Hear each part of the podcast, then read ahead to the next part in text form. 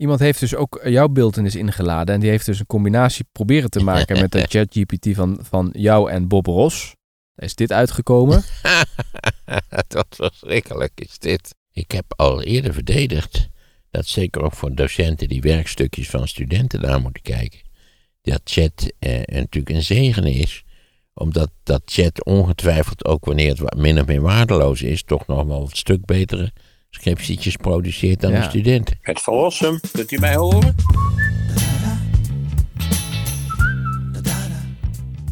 Als je het hebt over eh, ChatGPT, dan heb je duidelijk een kamp met de echte fanboys. Die zeggen: Dit is fantastisch, dit gaat de wereld veranderen. En je hebt een kamp met sceptici. Mensen die zeggen: van nou, zo'n vaart loopt het toch niet. En tot die laatste groep behoorde in ieder geval deze reisadviseur. Die heeft geprobeerd om een reis voor drie personen naar Costa Rica te boeken met eh, ChatGPT. Dat liep helemaal mis. Allemaal verkeerde aanbevelingen. En die reisadviseur die zei: Zie je wel, wij mensen van vlees en bloed, wij kunnen het nog veel beter. Maar goed, tegelijkertijd heb je ook de prompt engineers, een, een beroep in de Verenigde Staten dat flink in opkomst is. zijn eigenlijk mensen die het algoritme programmeren hè, of die de chatbot vertellen wat hij moet doen. En de makers van South Park, begreep ik, die hebben ook al ChatGPT gebruikt om een hele aflevering te maken. Dus uh, hoogste tijd om het in deze aflevering te hebben over de disruptieve kracht van ChatGPT. Gaat het de wereld inderdaad veranderen? Hoe dan? Gaat onze baan eraan? Wordt bijvoorbeeld deze podcast straks gemaakt door de robot Maarten? Nou, daarover gaan we het uh, vandaag hebben. En we koppelen het ook aan kunst, want ook op de kunstwereld heeft ChatGPT invloed. En je hebt een schilderij uitgekozen waarbij we dat goed kunnen toelichten. Welk schilderij heb je uitgekozen? Ja, dit, dit, dit verhaal gaat over The Ambassadors, ook wel geheten de diplomaten. Dat is een enorm schilderij, 2 bij 2 meter ongeveer. Uh, dat is het werk van een Duitse schilder, en zeker Hans Holbein de Jongere. Maar voordat ik over dat schilderij doorga, moet ik eigenlijk even uit de doeken doen uh, waarom het zo'n enorme indruk op mij gemaakt heeft. Ik was, jaren geleden was ik in Londen. En ik was al een dag naar de National Gallery geweest. Dat is het grote museum daar bij Trafalgar Square. En ik vond het wel zo ontzettend druk. Het is daar zo verschrikkelijk druk dat ik denk... Hoe kun je nou godsnaam rustig naar schilderijen kijken... als het zo druk is en al die klote Italianen lopen te bellen. Dat was ook wel zoiets. Die supposten hadden dat dagwerk aan. En die, allemaal volgens mij Italianen. Maar goed... Eh, en toen dacht ik, weet je wat? Eh, ik, ik ben bereid mijn hele leefschema ondersteboven te gooien voor één dag. Want ik had gehoord, het gaat op tien uur open. Dat het op, dan, als het op het moment dat het open ging, dat het rustig was. Zo gezegd, zo gedaan. Vroeg opgestaan, stond op tien uur voor de deur. Stonden wel een paar andere groepje te wachten. Bijna binnen. Het was heerlijk rustig. Het was fantastisch. En ik was van plan, eh, allereerst te gaan bekijken het zogenaamde Arnolfini-portret. Dat is een schilderij van Van Eyck. Daar zullen we later nog over te spreken komen, over Van Eyck. Over dat schilderij Het Lam Gods. En in hetzelfde verband zal ik nog iets zeggen over het Arnolfini-portret. Dus ik marcheerde. Als je er binnenkomt, eh, moest je naar links. Ik weet niet of het nog op dezelfde plek hangt overigens. Over tussen haakjes, eh, de National Gallery. Dat is een alleraardigst museum over. was het maar omdat zij zij laten het depot zien. Je kunt het depot in. Dat betekent je kunt de kelder in en hangen duizenden schilderijen op van die rekken. Waardoor je ook dat leuke spel kunt spelen. Hoort dit nou hier beneden? Of hoort het eigenlijk boven? Kun je over twisten. En dus ik marcheerde daar door dat museum. Ik keek naar links. En ik zie daar een, een, een gigantisch. En ik zag al uit de verte verbluffend schilderij hangen. Nogmaals, ik heb al eerder mijn zuster geciteerd dat ik nou eens op moest houden met een gezeur over meesterwerken, want die had je niet in de schilderkunst, maar goed, ik vind van wel. En ik zag eigenlijk op een afstand van 20 meter dat het een meesterwerk was. Ik, kan, het niet, kan niet anders formuleren. En eh, dus ik bleef staan, ben later wel doorgegaan, maar goed, ik bleef staan, ben naar het schilderij toegelopen. En wat was dat? Die ambassadors van Hans Holbein. En het kwam me wel vaag bekend voor, want ik had ooit een stuk in de krant gelezen waarbij gewoon zo'n zo'n briefkaart grote reproductie van dat schilderij stond. Maar dat is heel misleidend bij reproducties dat, dat, dat je niet realiseert dat je altijd even moet kijken hoe groot het eigenlijk is. Ja, want ja, dat kan ook zijn dat het, uh, weet ik veel, 65 bij 35 centimeter is, bij wijze van spreken. Dat is iets anders. Dit is 2 bij 2. Het is een enorm ding, werkelijk. En wat staat daarop? Die ambassadors. Wie zijn die ambassadors? Dat is over. Uh, even lang wisten ze helemaal niet meer wie erop stonden. Maar tenslotte is dat allemaal haarfijn uitgezocht. Het is de Franse ambassadeur aan het hof van Hendrik VIII. Want Frans Holbein was in die tijd niet, niet de enige hofschilder van Hendrik VIII, maar toch wel een van de allerbelangrijkste hofschilders van hem, Hendrik VIII. En een zekere Georges dezelfde, ook een Fransman. Beide betrekkelijk jonge mannen, nog twintigers, en ook geen van beiden verschrikkelijk oud geworden. Overigens ook Hans Holbein is niet verschrikkelijk oud geworden. Het schilderij dateert van 1533. Holbein was geboren in de allerlaatste jaren van de 15e eeuw en is in 16, even kijken, sorry, 1543 overleden. Heb ik het nu goed? Ja, dat moet goed zijn. Ja. Um, en dat is een verbluffend schilderij. Ik kan het niet anders zeggen. Niet alleen is het technisch meesterlijk. Holbein was echt een, een, een man die alles kon. Die de meest fantastische schilderijen heeft geschilderd. Het is, het is, uh, het is en blijft wonderbaarlijk. Maar het is ook een heel interessant schilderij. Want niet alleen staan die twee ambassadeurs erop. Waarschijnlijk is de linker, die Jean de Danteville heet die man uh, die is waarschijnlijk de opdrachtgever geweest. Ja, in Wikipedia staat dat uh, Anne Bollen, dat was in de tijd uh, de, de, vrouw van Hendrik VIII, het, het ding aan voor die dan te veel zou hebben besteld. Maar ik moet je zeggen, lijkt mij ik wil waarschijnlijker dat die dan te veel dat ding zelf besteld heeft. Ehm, en op dat schilderij staat, staan de meest wonderbaarlijke dingen. Het, het is in allerlei opzichten ook een schilderij van van het humanisme, wat in die tijd natuurlijk hoogtij vierde. Uh, het, uh, Hans Holbein had veel van zijn contacten te danken aan introducties van Erasmus. Hij heeft Erasmus meerdere malen geportretteerd. Wilt u zelf overigens een schilderijen van Holbein zien, kunt u naar het Mauritshuis.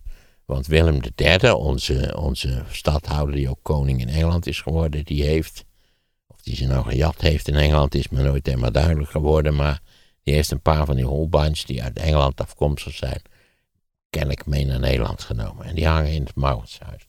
Dus daar kun je gaan kijken. Ook van die typische Holbein portretten zijn er. Op, deze, op dat schilderij, die Ambassadors, dat, dat is een feest van symbolische gebeurtenissen. Uh, in, in, in een systeem van gelaagdheid staat bovenin staan alle mogelijke wetenschappelijke instrumenten waarmee je de hemellichamen kunt bestuderen. Waarmee je positie kunt bepalen. Uh, meerdere verschillende soorten van zonnewijzers. Onder andere een draagbare zonnewijzer voor herders. Waar ik nog nooit van gehoord had, maar hartstikke leuk natuurlijk. En natuurlijk ook een globe van de, van de hemel. In het laagje daaronder staat een gewone globe, een globe van ja, laten we zeggen, de, de, de wereld zelf, voor, voor ons, de normale gelopen. Uh, daaraan, daar staat weer een kaartje van Europa geschilderd. En daar is het, het kasteel van de Danteville in Frankrijk is daar ook op aangegeven. Puntje op de kaart aangegeven. Uh, op die onderste verdieping ligt ook een, uh, nou heet zo'n ding, een, niet een cita, maar een, een nou, een laat-middeleeuws snaarinstrument. En de mop is dat één van de snaren is gesprongen. Dat is ook symbolisch. Dat werd meerdere malen werd dat symbool gebruikt. Dat betekent dat dat symboliseert oneenigheid. Uh, ruzie tussen, nou ja, denk in dit geval tussen de godsdiensten. Daaronder ligt een boek, een, een psalmenboek. En maar dat psalmenboek dat bevat teksten of vertalingen van de psalmen van Maarten Luther. Het is ook, ook uh, Holbein was een aanhanger van uh, het, het, de, nieuwe, de nieuwe versie van de, van de christelijke godsdienst, om het maar even zo te noemen. Wat staat er dan nog meer op? Op die plank daar beneden staat een boek over de wiskunde. Uh, alles die, al die boekteksten zijn zo geschilderd dat je kunt zien wat er staat. Hè? Ook dus dat, dat boek over de wiskunde is een beetje klein beetje opengeslagen. Daar kun je ook nog van alles in lezen. En dan staan er op dat schilderij twee hoogst interessante zaken. Die eigenlijk in eerste instantie niet ziet. In ieder geval kan ik je zeggen dat een van die twee zaken ik in eerste instantie helemaal niet gezien heb. En pas veel later heb gezien. Namelijk op de voorgrond staat een heel wonderlijk ding. Een grijzige, langgerekte vorm. Waar je denkt, wat zou dat in godsnaam kunnen zijn? En dat is een zogenaamde anamorfose. Dat we zeggen namelijk dat is een voorwerp wat getekend is in een sterk getordeerde, eh, in een sterk getordeerd perspectief. Want als je rechtsboven van het schilderij zou kunnen staan, wat overigens lastig is, omdat het zo hard, dat, althans in mijn herinnering, dat je niet rechtsboven kon staan, dan zou je zien. Maar ook als je linksonder zou staan, dan moet je zo'n beetje zo omhoog kijken. En dan zie je wat het is. Het is een schedel. En nu wil het geval dat het, het motto van Jean de Danteville, die overigens ook niet oud geworden is, die andere is nog zelfs voor zijn andere die erop staat, die was bisschop, nog niet gewijd, maar wel tot bisschop benoemd. En die is ook heel jong overleden, eh, ik geloof zijn 33ste of zo. Hans Holbein zelf, heb ik al gezegd, hè, die is ook niet zo verschrikkelijk oud geworden. Uh, en het motto van Jean de Danteville was Memento Mori, gedenk te sterven. Wat natuurlijk een, een want, want, Jean de Danteville staat erop, het is, nou ja, het is, hij ziet er blitser dan dat, kon je er op dat moment in de wereld niet uitzien dan, dan zoals Jean de Danteville. Wat heeft hij dan? Ah, peperdure, prachtige kleren aan, die ook prachtig geschilderd zijn. Een soort, soort zijde, ja, rood hemd en een dure bontjas. En het, het, is, het is ongelooflijk. Maar, en want dat motto, uh, Memento Mori, daar heeft ook een hoedje op en daar zit nog een soort medaillon op en daar staat ook Memento Mori op. En helemaal, ik had het zeker in eerste instantie niet. Ik, ik was verpletterd door dat schilderij. Het is toch ongelooflijk dat ik er ooit een stukje over heb gelezen. Dat ging over al die wetenschappelijke instrumenten die erop staan. En dat ik niet wist dat het, dat het zo was als, als, als het hier is. Het, was een, ik ga altijd, als ik in dat museum ben, ga ik er naar kijken. Er staat ook altijd volk voor. Het is niet zo dat het, dat het een soort van onbekende ontdekking is van M. Rossum. Absoluut niet. Want dat moet er nog bij worden gezegd dat Hans Holbein was ook in zijn tijd een man met een enorme reputatie. En zijn werk was zeer gezocht, ook al in die tijd, eigenlijk net als Breugel. Allebei schilders die eigenlijk al, nou, niet wereldberoemd is het woord niet, want de wereld bestond in die zin niet, maar die waren Europees beroemd. Dat, dat kun je rustig zeggen. Vooral ook, ook begreep ik dat het schilderij relatief snel geschilderd is. Ja, dan denk je helemaal, dit is wel zo, dit is wel zo verbazingwekkend. En helemaal, ja, de mensen moeten dit allemaal, ook, ook dit schilderij zit in die Google-catalogus. Ja, heb je trouwens gehoord, er, is, er kwam een bericht over binnen, dat dat dus, doordat jij dat hier bespreekt, dat dat dus uh, meer hits of meer zoekopgaves op in ieder geval jagers in de sneeuw zijn geweest. Dat was, ah, kijk, dat was te, nou, te traceren. Ook uh, die ambassadors, de diplomaten, dat is uh, door de, in die Google meesterwerken-serie is dat gefotografeerd. Dus dat, kun je, dat kan je ook in, in heel klein detail. En dit, dit schilderij verdient ook dat je het en detail ook bekijkt. Kijk, die verpletterende indruk die ik had, wandelend, dit waar, op weg naar een ander schilderij. Naar links kijkend over 20 meter, dat je al denkt: wat is dat een godsnaam? Nou, dat, dat, dat wens ik iedereen toe die het nog niet in de werkelijkheid heeft gezien. Net zoals de zomer van Monet. Ja, al is dat een veel ja, het is weer een hele andere ervaring. Dat is een intiemere ervaring. Dat heeft te maken met je herinneringen aan de zomer. Ja, ik heb geen herinneringen aan het hof van Hendrik de Achtste, die een ongelofelijke field was, een ellendeling en een moordenaar wat mij betreft. Hè? Want die arme Anne Boleyn, die heeft hij laten onthoofden op, op, hoe heet dat ook alweer, trumped up charges. Dat was niet zo verschrikkelijk. Eh, dat was niet mooi. Helemaal in de linkerhoek, kijk nou vooral op dat Google-ding, want anders ziet u het gegarandeerd niet, hangt de Heer Jezus aan het kruis. In feite niet alleen ook een soort memento mori, maar natuurlijk ook een idee van verlossing. ons bestaan hier op de onderkant is, is tijdelijk. Eh, in feite is Jean de Dante veel in zijn onbeschrijfelijke ijdelheid en rijkdom afgebeeld. Eh, maar tegelijkertijd, niet waar die anamorfose, die, die is, dat is een memento mori, zo kwam ontzettend veel voor. Schedels waren een geliefd onderwerp eh, om duidelijk te maken dat het hier beneden allemaal maar een, eh, een tijdelijke onderneming was en dat je tenslotte dood ging. En dan moest je hopen dat je, niet waar, vergeven en wel door de, door de Heer Jezus eh, in de hemel zou komen. Dus bekijk het goed, zo goed mogelijk. En als je dan toch lekker bezig bent, dan moet je ook een aantal andere dingen bekijken van Hans Holbein, die een ja, multitalent was. Die, die, je, als je ziet wat hij al op, zijn twintigste kon schilderen. Dat zijn, zijn vader was overigens ook een heel bekende en actieve en succesvolle schilder. Dus hij heeft in zekere zin van pa geleerd. Maar als je ooit iets van pa ziet, dan zie je dat, dat zoon van een totaal ander, totaal ander kaliber is. Ik kan het niet anders uitdrukken. Er bestaat van Hans Holbein een schilderij van de dode Christus. Na de kruisafname.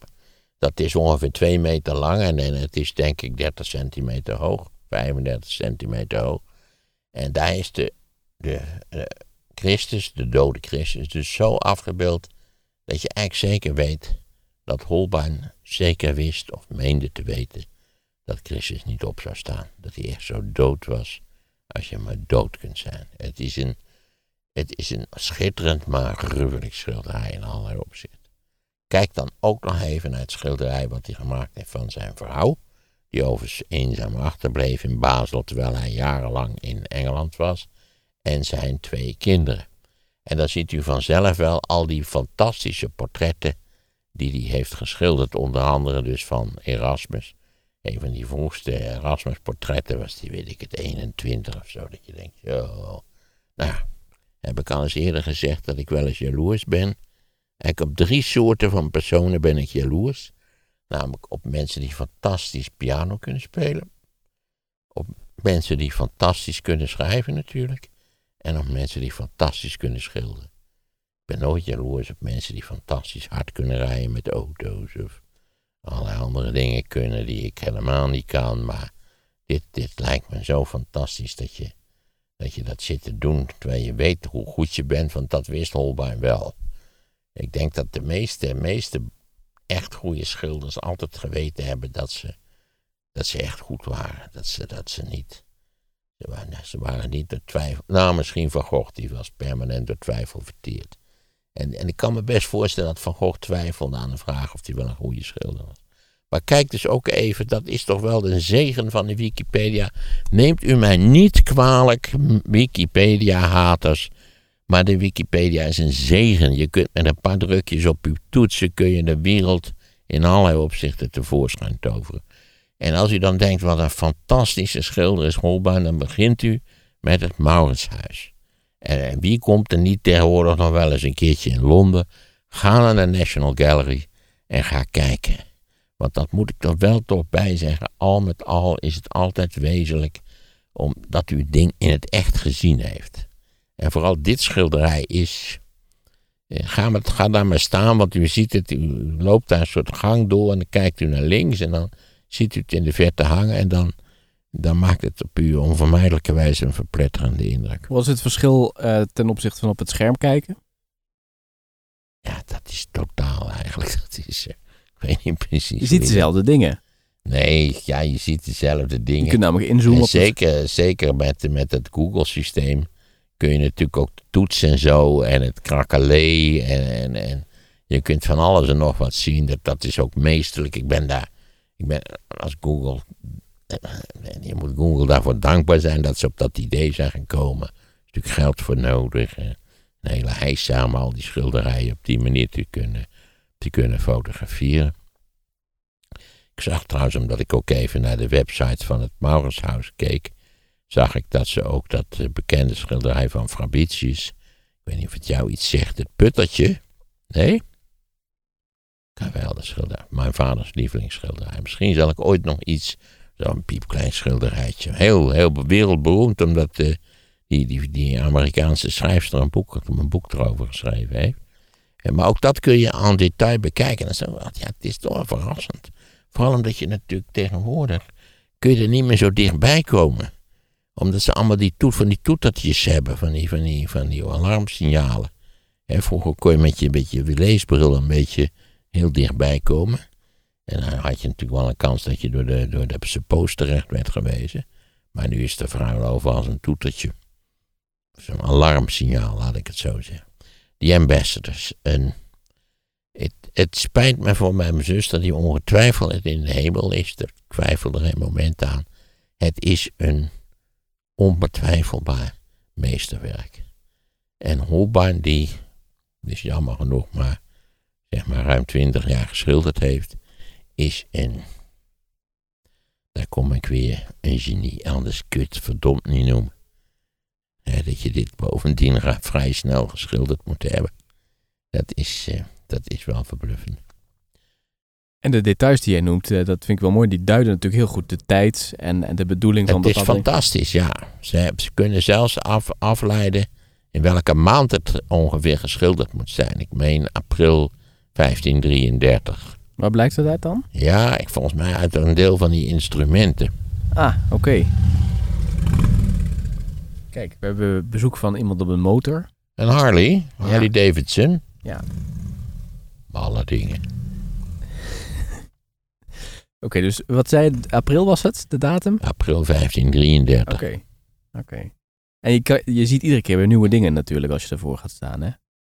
Ja, dit is wel, wel, dit is wel vrij verbluffend. Misschien kunt u ook kijken even hoe je zo'n zo'n anamorfose, hoe dat gaat. Dat zoals meestal ook bij een soort ronde spiegel kun je, kun je dat doen. Hè? Kun je dat perspectief vertekenen. Hm. Ze hebben heel lang absoluut niet geweten wat het was. Tot ze, op het, eh, tot ze erachter kwamen dat die, die schilders dat een leuk kunstje vonden om zo'n anamorfose te schilderen. Sterker nog, ik meen me nu zelfs te herinneren dat er ook in Nederland ooit een tentoonstelling is geweest van anamorfose. En dat Rudy Kousbroek, typisch iemand die interesse in dat soort van dingen had, dat hij daar een leuk stuk over geschreven heeft. Maar dit moet wel een van de allerberoemdste anamorfose zijn uh, uit de schilderkunst. Ja.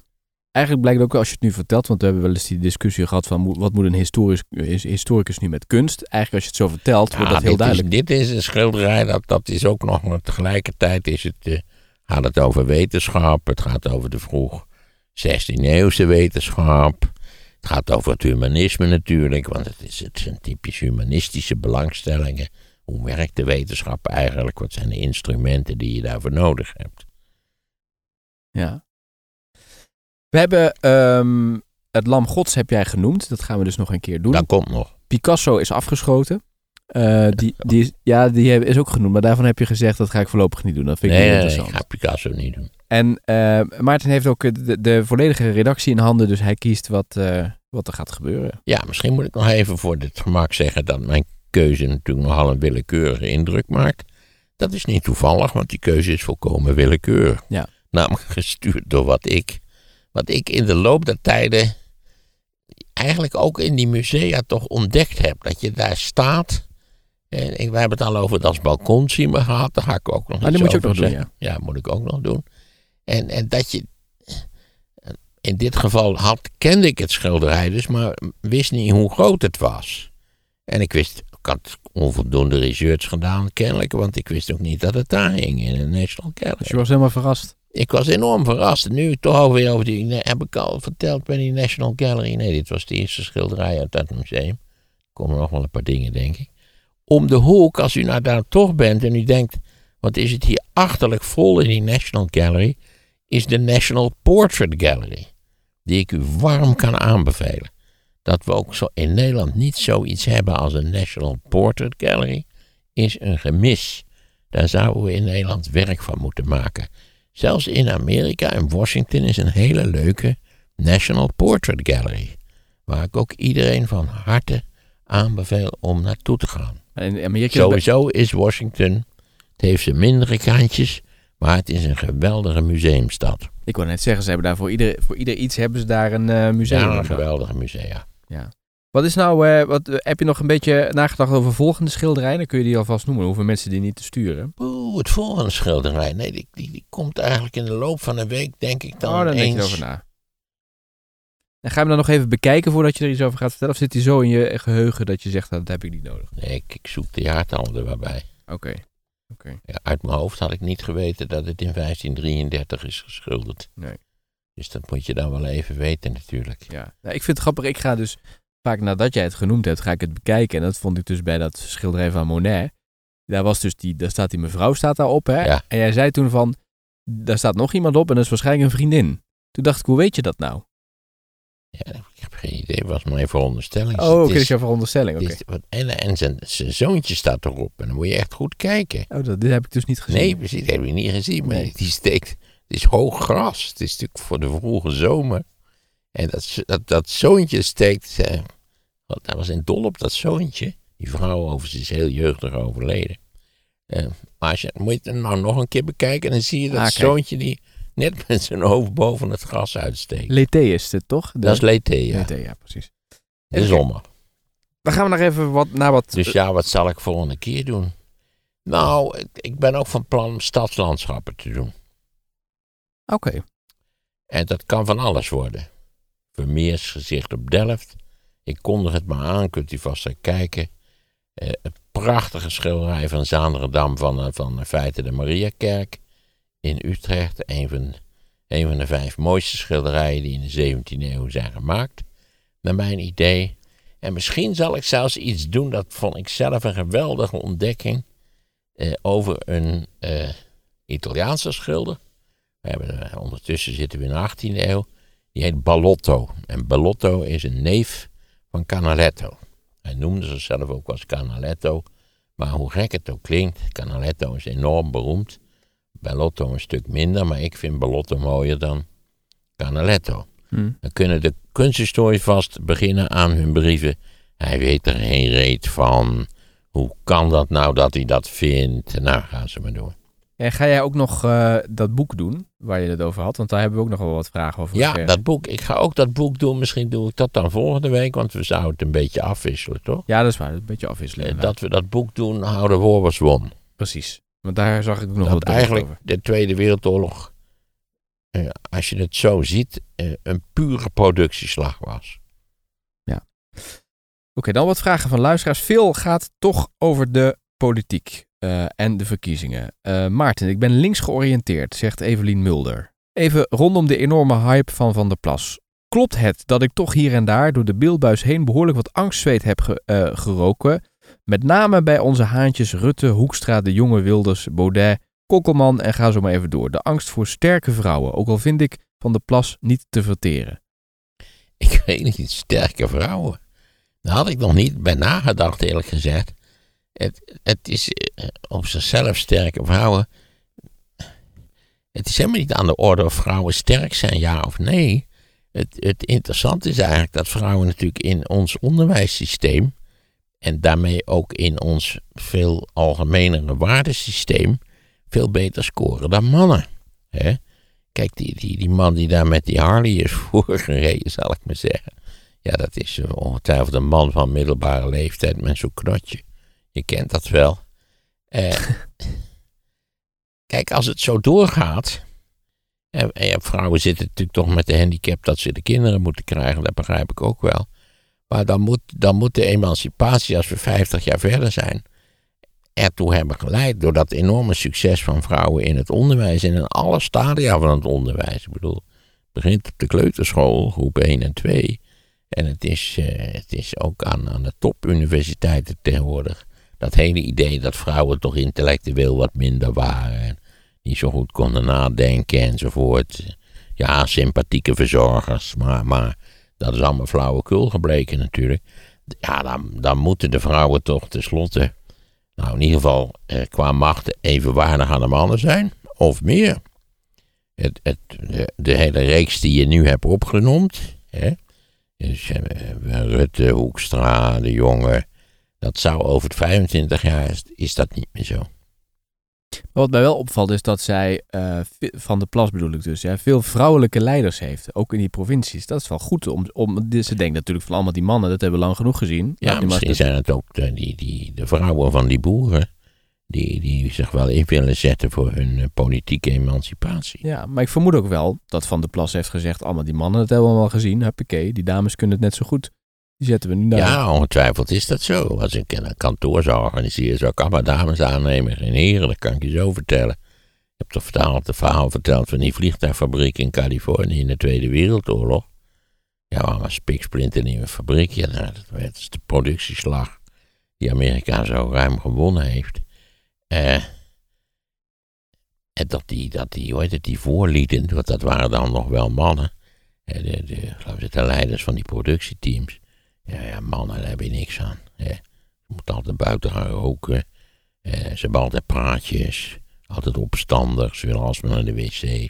Vrouwen, dat is het. Ja. En bovendien, het werk wat vrouwen afleveren is veel preciezer, bevat veel minder fouten dan het werk van mannen. ja. Goed, dit is eh, een eh, goede vraag waar wij nog niet over na hebben gedacht, maar eh, dank hiervoor. Dan hebben we iemand die zegt, ik heb een museumjaarkaart en ben nu helemaal gek van schilderkunst, van Van Gogh tot Jan Steen. Dus ik was blij met de podcast over de kunst. En ik heb de Toren van Babel in de Hermitage gezien. Volgens mij toen eh, uitge- uitgeleend door Boormans van Beuningen. Ja, zeker. Maar bestaat er dus nog een mooiere en ook grotere versie, is de Dat vraag. klopt. Die is veel mooier en veel groter. Het spijt me voor het Boymans, maar het is, echt veel mooier. Ik wil u zeker aanmoedigen om door te gaan met eh, die podcast over de kunst. Want ik ben zeker van plan om ook een keertje met de trein naar Wenen te gaan. Naar het historische museum dat u eerder al heeft genoemd. Zegt Jani Daar Olijhoek. krijgt u geen spijt van. Ja. Als u er nou toch bent, gewoon aan de overkant is het Natuurhistorisch Museum. Dat is ook hartstikke leuk. En dan steekt u de weg over. Eh, en dan, eh, nadat u volgens mij naar het beeld van Catharina de Grote, nee niet Catharina, hoe heet ze nou, die, die, daar, die Oostenrijkse keizerin. Catharina de Grote is Rusland natuurlijk. Dat- ja. Nou goed, ik kan er nu niet opkomen, maar goed, u moet gewoon even naar het beeld kijken, moet u altijd doen. En dan steekt u de weg over en dan heb je nog drie musea om te gaan. En dan heb je nog helemaal boven Wenen eh, de, de eh, hoe heet het, eh, niet, niet Schönbrunn, maar de her- ook niet de Hermitage. Nou, kom er zo op. Prachtig museum, ook boven op een berg gesitueerd. De heuvel. Therese Roos, ik zei al veel eh, politieke vragen. Die zegt, we krijgen nu heel veel BBB'ers in de Provinciale Staten. Vele van hen of hun partners die hebben een eigen boerenbedrijf. Mogen zij dan wel beslissingen nemen over zaken zoals reductie van stikstof, waar ze zelf belang bij hebben? Ja, dat mag volgens mij.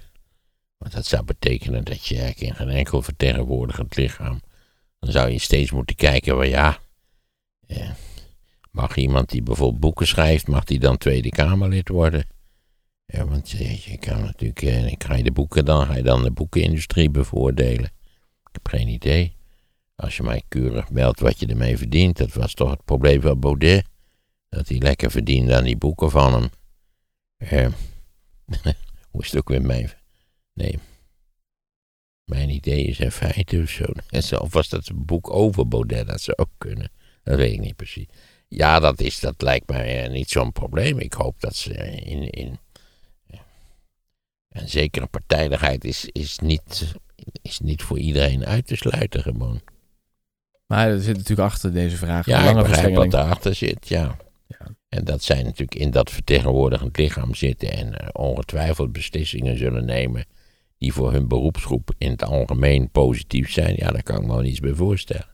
Maar het lijkt me niet, niet principieel bezwaarlijk. Nee. ChatGPT, blijf maar terugkomen. Eh, ondanks jouw kritiek op eh, dat programma. Er is deze week een nieuwe versie geüpdate, versie 4. En daarin wordt ook beeld veel meer meegenomen. Eh, je zou dus kunnen zeggen, op basis van de schilderijen die jij hebt geschetst, kan dat programma een heel nieuw schilderij maken, wat er nog helemaal niet is. ja, het maar werd wel- ook, dat werd getoond ook op televisie, die schilderijen die, die Chat gemaakt had. ja. Maar er waren wel alle mensen met, met vingers, met handen met zes vingers, begreep ik. ja, Chat had de vingers nog niet helemaal onder de knie. maar eh, dat is dus zelf Kijk, het hele probleem van chat en alle, alle vergelijkbare problemen is natuurlijk dat, ze, dat iemand er informatie eerst in moet stoppen Ja, om die er weer uit te laten komen. Maar hij kan natuurlijk leren. Iemand kan nu zeggen, hé, hey, je moet ja, altijd dat zou kunnen. Dat, vijf dat, vingers moet je ja, doen. dat er een soort leergedrag optreedt, maar dan nog leert hij dan ook om steeds weer nieuwe informatie in te laden. Het schijnt dat En, heel en snel waar leert. is die dan eigenlijk op aangesloten? Is die dan bijvoorbeeld op de, de zoekmachine van Google aangesloten? De- alle informatie tussen 2015 en september 2021, begreep ik, zit dus in dat systeem. Ja, 2015, dat is ook wat. Al die schilderijen die ik bespreek, die zijn, die zijn 400 jaar oud. Hè? Het is toch heel beperkt. Het is ontzettend beperkt. Ja. Kijk, je, je moet denk ik aan, aan artificial intelligence, daar ben ik een warm voorstander van. Maar laten we niet vergeten dat de automatische piloot ook al artificial intelligence is, toch? Ja. Iemand heeft dus ook jouw beeldenis ingeladen. En die heeft dus een combinatie proberen te maken met de ChatGPT van, van jou en Bob Ross. Is dit uitgekomen? Wat verschrikkelijk is dit. Dus je ziet van beide personen de kenmerken wel terug. Dus jouw baard is heel duidelijk en je bril. Eh, we zullen dit wel even ergens zetten dat mensen het kunnen zien. En Maarten en Einstein. Ja, ik weet wat je daarvan moet vinden. het is verschrikkelijk, werkelijk. Een combinatie Ja. van die dingen. Valt mij wel op hoe scherp het beeld is daarvan. Dus ze verbeteren ook nog eens een keer de, de kwaliteit van het beeld. Ik was van de week bij een defensiebijeenkomst. Eh daar ging het over cyberveiligheid. Daar was ook iemand over ChatGPT in het vertellen. En eh, die zei van, mijn kinderen die hebben het gebruikt voor huiswerk. Nou, die hadden een, een 9 of een 10. Totdat de leraar erachter kwam van dat het met ChatGPT gemaakt was. Dat was niet de bedoeling. Ik heb al eerder verdedigd dat zeker ook voor docenten die werkstukjes van studenten naar moeten kijken, dat chat eh, natuurlijk een zegen is. Omdat dat chat ongetwijfeld ook wanneer het min of meer waardeloos is, toch nog wel een stuk betere scriptietjes produceert dan Ja. de studenten. Ja, maar Maar die man die waren echt soms verschrikkelijk, verschrikkelijk werkelijk. Ja. Maar deze man pleit er wel voor om het onderwijs totaal anders in te richten. Want hij zegt, ja, je, moet- dit moet, het moet niet eh, zijn wie het beste kan naschrijven. Of dit programma kan invullen. Je had wel al programma's, ook toen ik nog docent was, die, die plagiaat eruit konden vissen. Ja. Dus als je denkt, als je, als je dacht wat je soms wel dacht, zo van, ik kan me niet voorstellen dat, dat de betrokkenen dit zelf geschreven heeft. Dan kon je dat intypen en dan, dan werd er een zin is voldoende om de verwijzing op te, op te kunnen piepen. Een leesadvies voor ons, de stikstoffuik. Eh, dat, is, dat heb ik vaker voorbij zien komen, maar ik weet niet of jij hem al gelezen hebt. Dat is een, een, column, denk ik, van iemand, of in ieder geval een stukje. eh, waar in ieder geval ehm, ja, wordt gezegd van we moeten meer naar de wetenschap kijken en minder naar de emotie. En dat is nu ook wat vragenstellers vaak zeggen. Is de afgelopen week niet een voorbeeld van dat het alleen maar emo- emotie is? En, Grotendeels wel, ja. en dat we veel meer de wetenschappers ook Maar moeten waarom? Maar ja, het is natuurlijk toch de vijfde Messias. Ja, Sentiment is het. ja. Begrijpelijk sentiment, daar niet van. Goedemiddag, ik heb net eh, in de auto op Wintersport mijn vader de aflevering laten luisteren over Philips, NXP en ASML. Daar hebben we het eerder over gehad. Hij is 40 jaar geleden begonnen bij Philips en hij werkt nu nog steeds bij NXP. In de aflevering stelt Maarten de vraag waarom heeft Philips, even kijken, de semiconductor-taken afgestoten. Volgens Ja. mijn vader had dat twee hele verschillende redenen.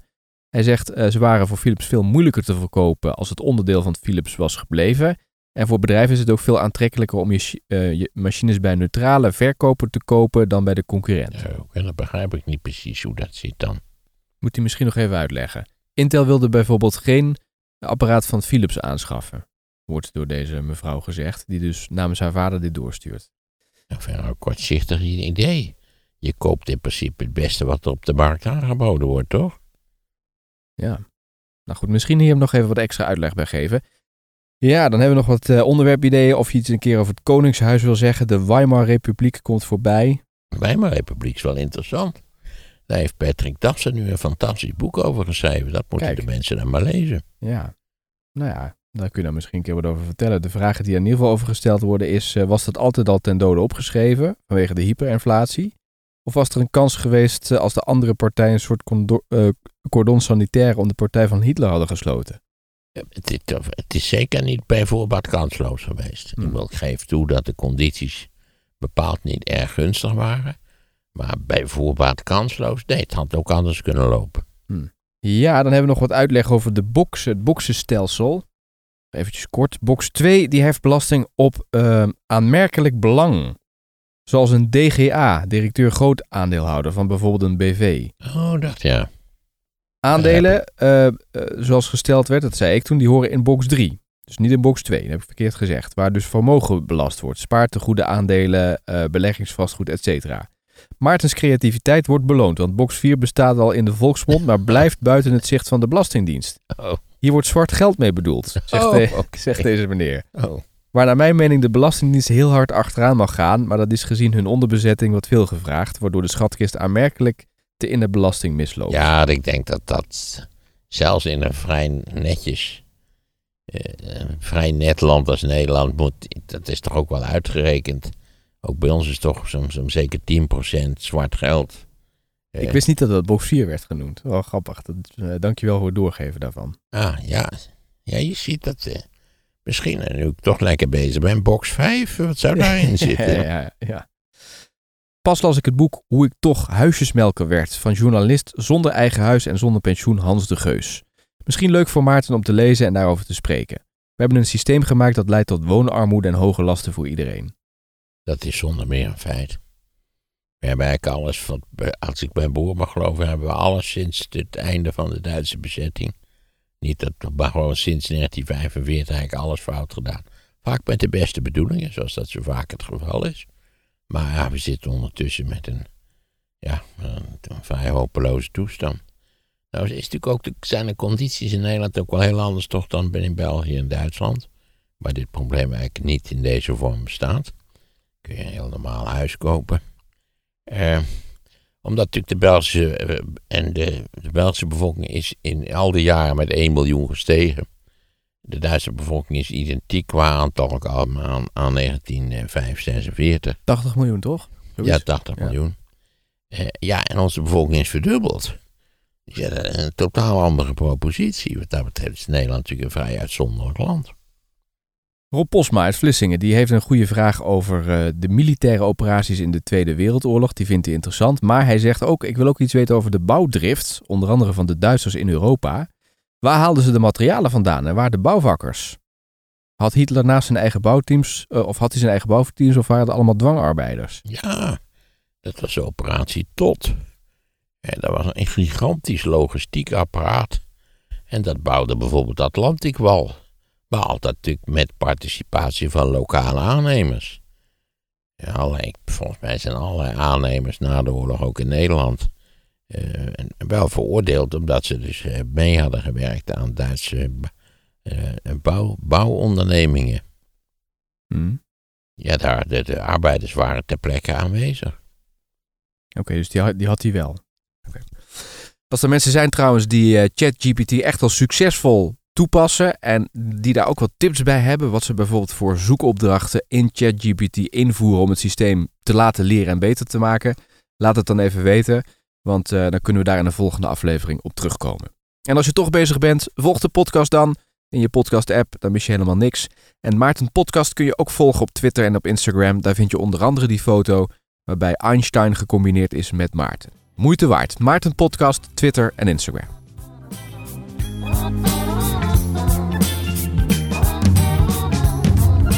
Hij weet er geen reet van. Heb je de live podcast over de oorlog in Oekraïne gemist? Vervolgens word je eigenlijk uitgemaakt voor een randebiel die niet wist wat er aan de hand was. En dat vond ik zeker in het geval natuurlijk van Arend Jan wel heel vreemd.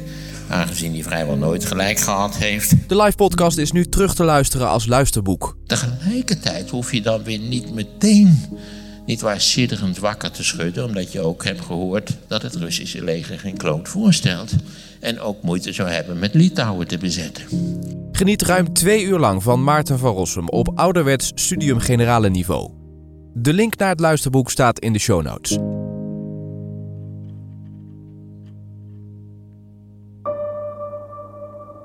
Al jouw collega's vertrekken naar dit bedrijf. En de reden waarom hoor je in de aflevering van Sea Level. De link om te luisteren staat in de show notes. En denk je erover na om ook een podcast te maken? Kijk dan op streamy.audio. Streamy met een Y.